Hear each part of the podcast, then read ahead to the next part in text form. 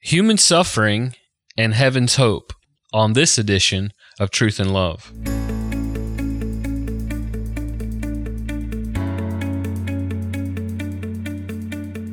I'm Dale Johnson, and you're listening to Truth in Love, a podcast of the Association of Certified Biblical Counselors, where we seek to provide biblical solutions for the problems that people face. This week on the podcast, I am joined by Joni Eareckson Tada. The Lord has used her life in so many ways around the world. Uh, Joni is the founder of Joni and Friends International, an organization uh, that ministers to those who are disabled around the world. She has lived a life of consistent and faithful ministry to the Lord Jesus, demonstrating that joy can be had even in deep human suffering. And so, Joni, today we're delighted that you're here to share with us about uh, some of that suffering and the ways that God, through His Word, through His promises, has given you hope and the ability to live with joy in this life.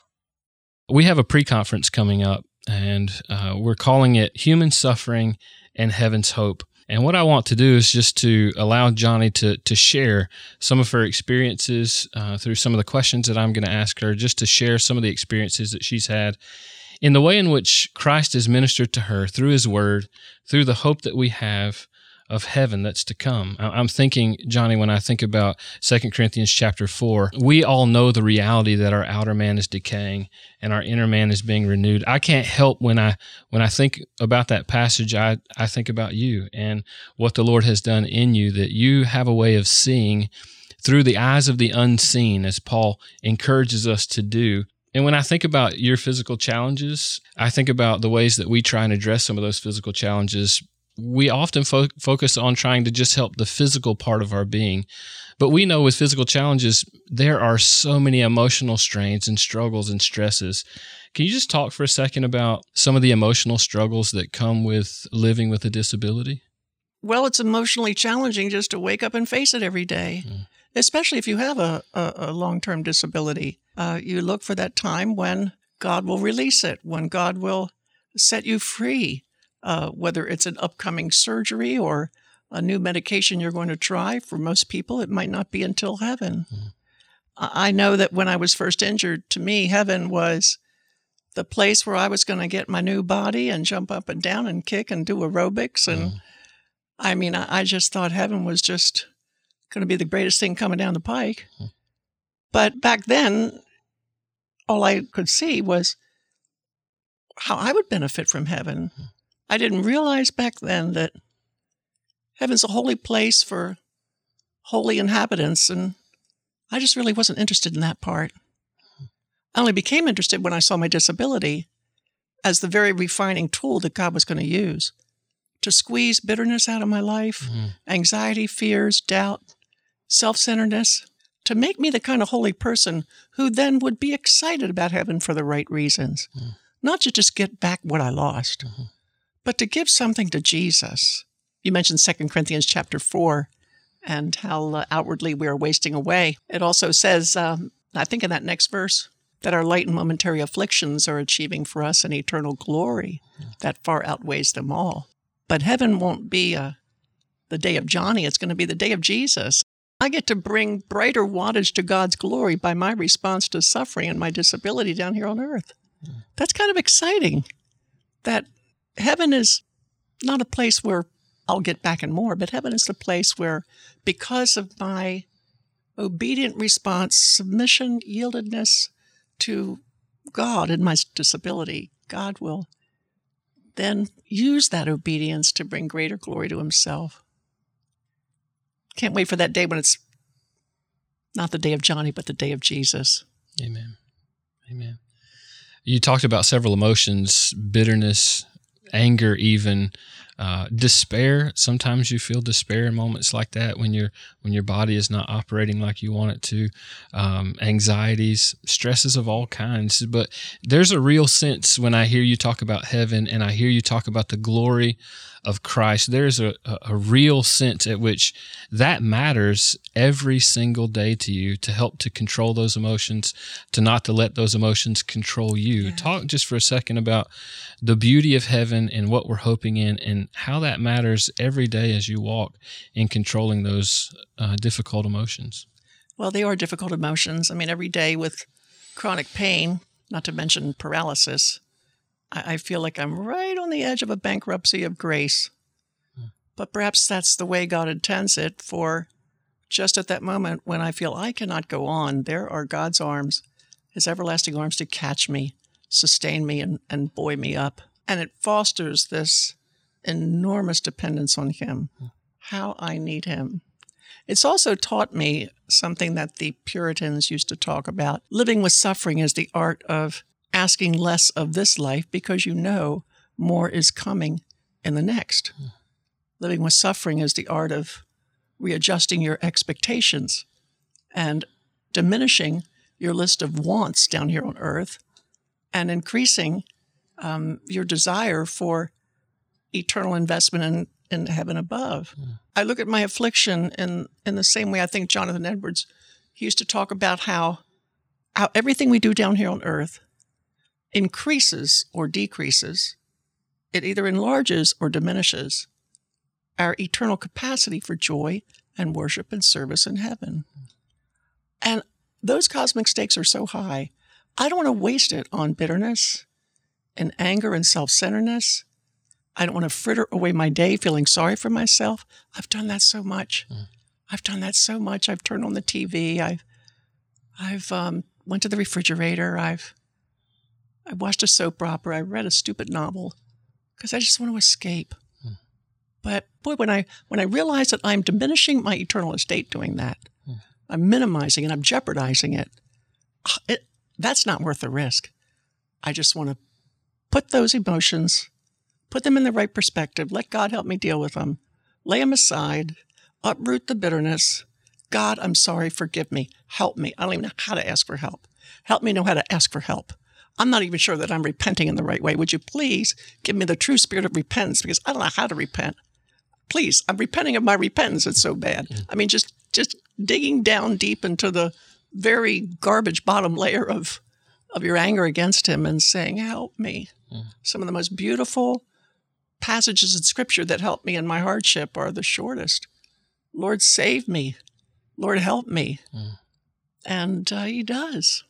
And then I I sense, I feel that my eternal estate is, is enlarging. Mm. My capacity, my vessel, as Edwards call it, is, is, is growing bigger. Mm. To me, that is exciting because I one day I'm going to overflow with joy if I can but trust Him. Mm. Romans 15, may the God of hope fill you with all joy and peace. Isn't that a wonderful prospect in your suffering to, to experience all joy and peace as we trust in Him. That's the kicker. Mm-hmm. That's the key. As we trust in Him, mm-hmm. we'll have all, not just some, but all joy and peace, so that we might overflow with hope by the power of the Holy Spirit, so that heaven might just be front and center in our thinking from morning till night. That's a, that's a good thing to keep in front of your thinking. You know, as I hear you talk, it's it's just a beautiful thing to hear you talk about heaven in such a way. It's it's not a a pie in the sky fantasy desire. It's a reality that Christ has confirmed through His Word as He's given you hope in walking through physical struggle. I can't help but think about in your case, there's a certain lens that you see by that Paul talks about in 2 Corinthians chapter 4, where you see according to unseen things. You're not seeing your life as dictated and dominated by physical disability. Uh, you're free from that you, you, you see from a, a kingdom perspective. Uh, to me, that's a beautiful thing. Can you talk for a second about how your physical disability has uh, even freed you from thinking according to this world and really thinking according to what's to come, the, the, the unseen things of the kingdom of God? Sometimes when we suffer, it's so easy to get so me focused. How is this working together for me?